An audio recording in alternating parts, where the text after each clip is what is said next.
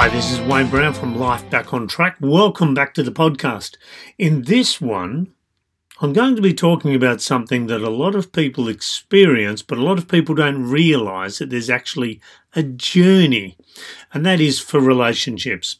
For a lot of people, we go out, we meet someone, we like them, we fall in love with them, we have a relationship, and it either works or it doesn't work. The problem is, a lot of people don't realize there's an actual journey that we go through, a transition, a series of five stages. And these are common. Everyone goes through them at different stages. Some people get stuck. And in this podcast, I want to run through the five stages just so you're aware of what's ahead in a relationship. So you might be in a relationship, you might be single and looking for a relationship.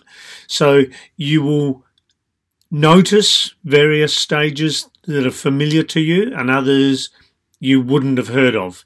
So let's get into it. Okay, the first stage is one that most people are familiar with, and it's called the honeymoon period. And when we first meet someone, if we saw them in all their glory, with all their faults, their challenges, their things that annoy us, we probably wouldn't hook up with them. So nature does a bit of a sneaky trick on us. It gets us to block out all of those so-called negatives. So what we do is we only see all the good stuff in these people. So we tend to be attracted to them a lot easier. Now, this is actually uh, a trick that nature does to get us to procreate. Otherwise, we wouldn't breed and therefore we die out pretty quickly. So, the honeymoon period is where we love spending time with them. We'll talk for hours about all sorts of things. We'll spend every waking minute with them. We message them regularly and we almost can't get enough of them. We get a real a real dopamine hit from them, a real endorphin rush. So we feel really good when we're around them, and we spend as much of our time with them as we can. Now, the honeymoon period, where we have our, on our rose-coloured glasses or we have our blinkers up, can last anywhere from two months to two years. And in that period, it's all wonderful. So we tend to really enjoy this. The problem is when this honeymoon period ends, we move into the next stage. And this is what I call the therapeutic power struggle.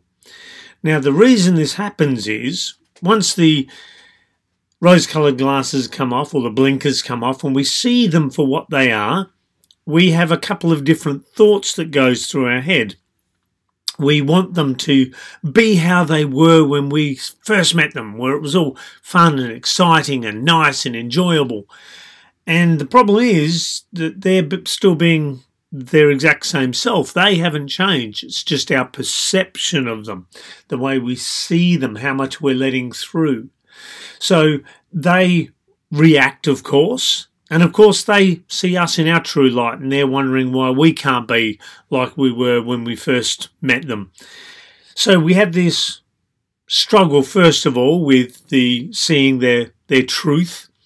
And the other thing is, we're now trying to work out where we fit in the relationship.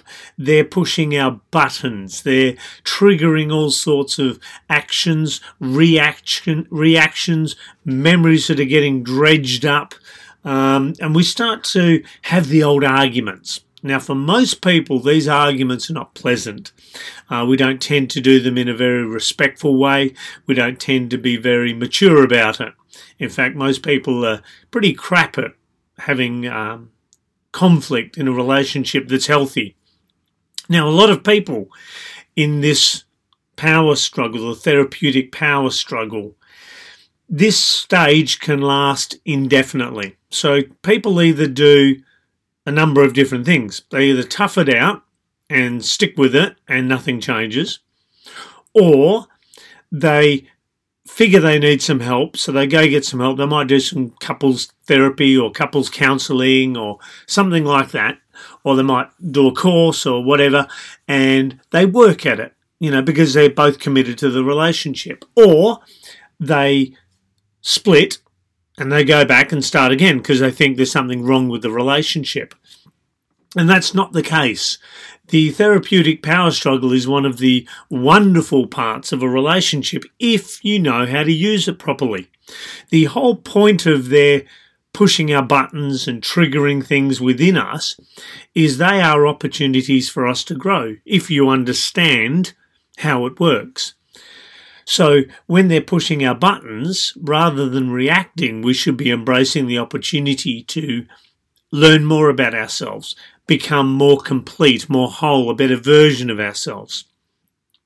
And if we do, then we become a better version, they become a better ver- version, and as a couple, we grow. So it's uh, a, a really cool part if you understand what's going on. Now, for most people, um, they tend to give up. They tend to go, you know what, something's obviously wrong here.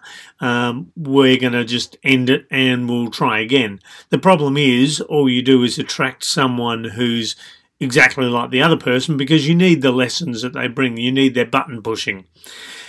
And if you manage to get through this power struggle, you get to a point of stability. So the stability stage.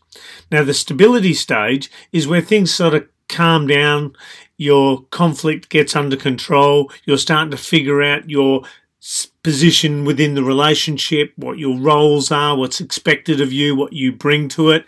You start to understand how you can fit together as a team.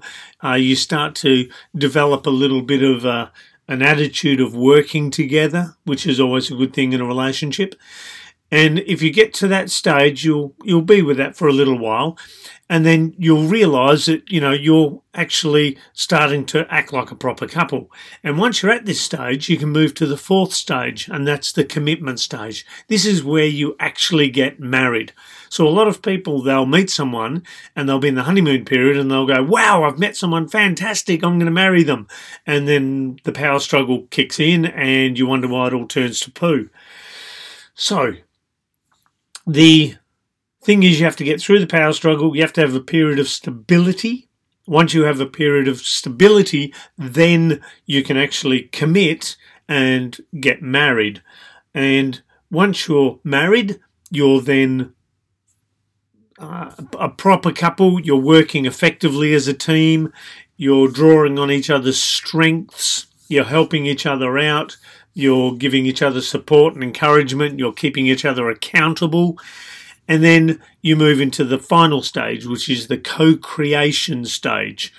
Um, and this stage is basically where you go and create a life together.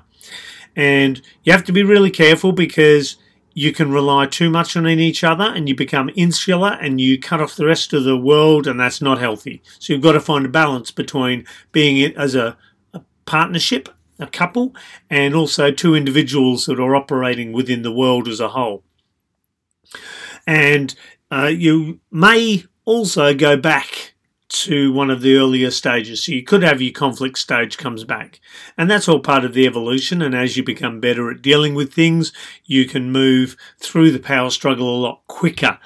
Uh, I know that with my previous marriages, they weren't healthy, and I've actually been married twice prior to uh, this current marriage.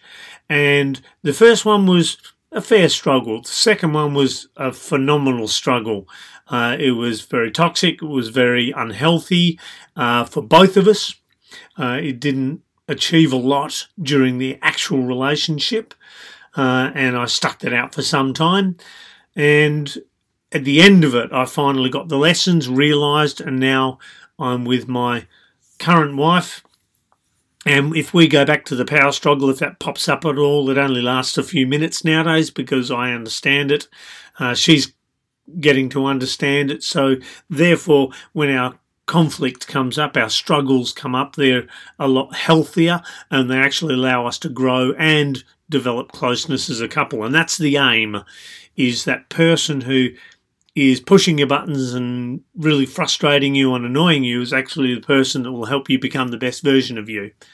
So um, they're the five stages of a relationship. Um, everyone goes through at different stages.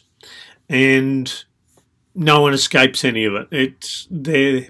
There's lots of different stages out there. I, I looked and looked and looked, and this one I found.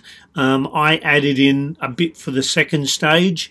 Uh, the lady that developed these five stages, she calls the second one just the power struggle. I call it the therapeutic power struggle because it's the one where you'll tend to go and do your counseling or your therapy or your work on it together. And it is basically thrashing out a lot of your crap from your past so that you can clear stuff out and make yourself whole and complete without anyone else doing it because that's your responsibility. So, yes, there you go. There's the five stages.